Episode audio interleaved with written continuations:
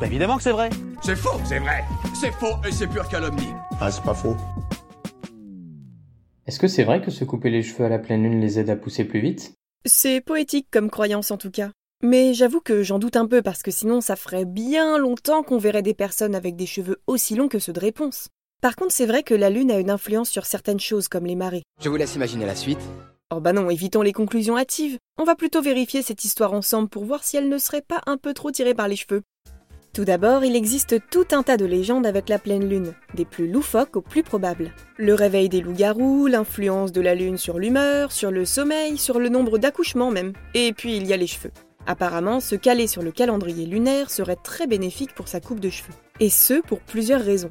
Si vous vous coupez les cheveux à la pleine lune, ils repoussent plus vite, plus fort et plus épais. Mais il n'y a pas que ça. Si vous voulez ralentir la repousse des cheveux, vous pouvez aussi choisir de vous les couper quand la lune décroît, c'est-à-dire entre la pleine lune et la nouvelle lune. Qu'est-ce que c'est que cette fantaisie? Oui, c'est curieux, hein. Mais bon, apparemment ça pourrait vous servir à garder votre coupe au carré plus longtemps. Pourquoi pas après tout, hein. Et figurez-vous que c'est pareil avec les colorations. Toujours d'après ses croyances, quand la lune est croissante, le corps, les cheveux et la peau sont en super forme. Alors ce serait la période propice à tous les changements, comme une nouvelle couleur par exemple, et réussie qui plus est. Ça paraît fou, mais Mais rien du tout, oui, ça paraît fou tout court. Et cette légende vient notamment du fait que la lune a une influence sur les marées. Parce que ça, pour le coup, on le sait, c'est connu, le lien entre les marées et la lune a déjà été établi plusieurs fois. Vous avez les coefficients des marées? Euh, non, mais à vrai dire, je suis pas sûr que ce soit vraiment utile. Parce qu'ici, le lien qui a été fait, c'est celui-ci. Si la Lune est capable d'avoir un impact sur quelque chose d'aussi fort que les mouvements des mers et des océans, comment serait-il possible qu'elle n'ait aucun impact sur le corps humain? Et voilà comment s'est vite installé ce mythe dans l'imaginaire collectif. Il y a un paquet de trucs qui vont trop vite pour vous.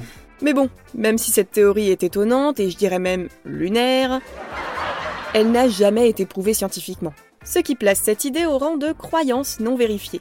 Et la plupart des coiffeurs eux-mêmes vous le diront, il n'y a pas vraiment de période idéale pour changer de coupe. Sauf peut-être à la fin de l'été, puisque la mer, le sable et le soleil se chargeront de vous les grignoter un peu et donc de les abîmer. Mais quoi qu'il en soit, les cheveux humains poussent en moyenne entre 0,5 et 2 cm par mois. Et ça, aucun phénomène céleste ne peut le changer. Donc, désolé de vous décevoir, mais non, il n'y a sûrement aucun lien entre les cycles lunaires et la longueur de vos cheveux. Après, rien ne vous interdit de tester, évidemment. C'est une expérience à tenter. Mais allez, je vais pas vous planter comme ça. Autant qu'on en profite pour faire un petit tour sur les différentes astuces pour prendre soin de votre crinière. Et cette fois-ci, c'est promis, elles sont 100% prouvées scientifiquement. Ça, j'aime Premièrement, attention aux sulfates dans les shampoings. Ce détergent est très agressif et irritant et il peut provoquer de fortes démangeaisons du cuir chevelu. c'est pas grave. Bah, c'est quand même un peu embêtant. Et en plus, les nitrates qui sont contenus dans les sulfates sont nocifs pour notre organisme. En pénétrant dans le sang, ils pourraient causer des dommages sur notre foie. Et d'ailleurs, si vous voulez savoir pourquoi on en met dans nos shampoings, bah c'est tout simplement pour créer la texture moussante. D'ailleurs, évitez aussi de trop vous laver les cheveux parce que trop de nettoyage tue le nettoyage. Vous risquez d'assécher votre crâne qui en retour va s'entêter en produisant plus de sébum pour se protéger. Autre chose, attention aux couleurs. Même si ça peut sembler sympa de passer du brun au rouge ou encore du noir au bleu pastel, il faut bien se dire que ça met vos cheveux à rude épreuve. J'en peux plus. Voilà, ça c'était un petit message de vos mèches colorées. Dans tous les cas, si vous voulez vraiment vous teindre les cheveux, faites attention tout de même à ce que les teintures soient sans ammoniac. C'est ce qui permet d'ouvrir les écailles du cheveu pour que les pigments de la couleur rentrent bien au cœur de la fibre capillaire. Sauf que c'est aussi très toxique. Ce produit chimique est corrosif pour la peau, les yeux et aussi les poumons, donc euh, on évite. Autre conseil que j'ai pu trouver au détour de mes multiples recherches, apparemment le mieux c'est de se sécher les cheveux avec une serviette en microfibre. Ça absorbe mieux l'humidité et ça sèche plus vite, donc ça évite les frisottis que peuvent nous apporter des serviettes normales.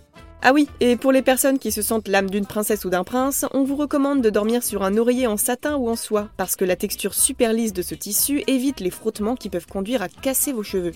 Ça te paraît pas bizarre Ouais, un peu, mais bon, de toute façon, celui-là, je suis pas sûre de l'appliquer, j'ai pas de tête d'oreiller en satin, figurez-vous.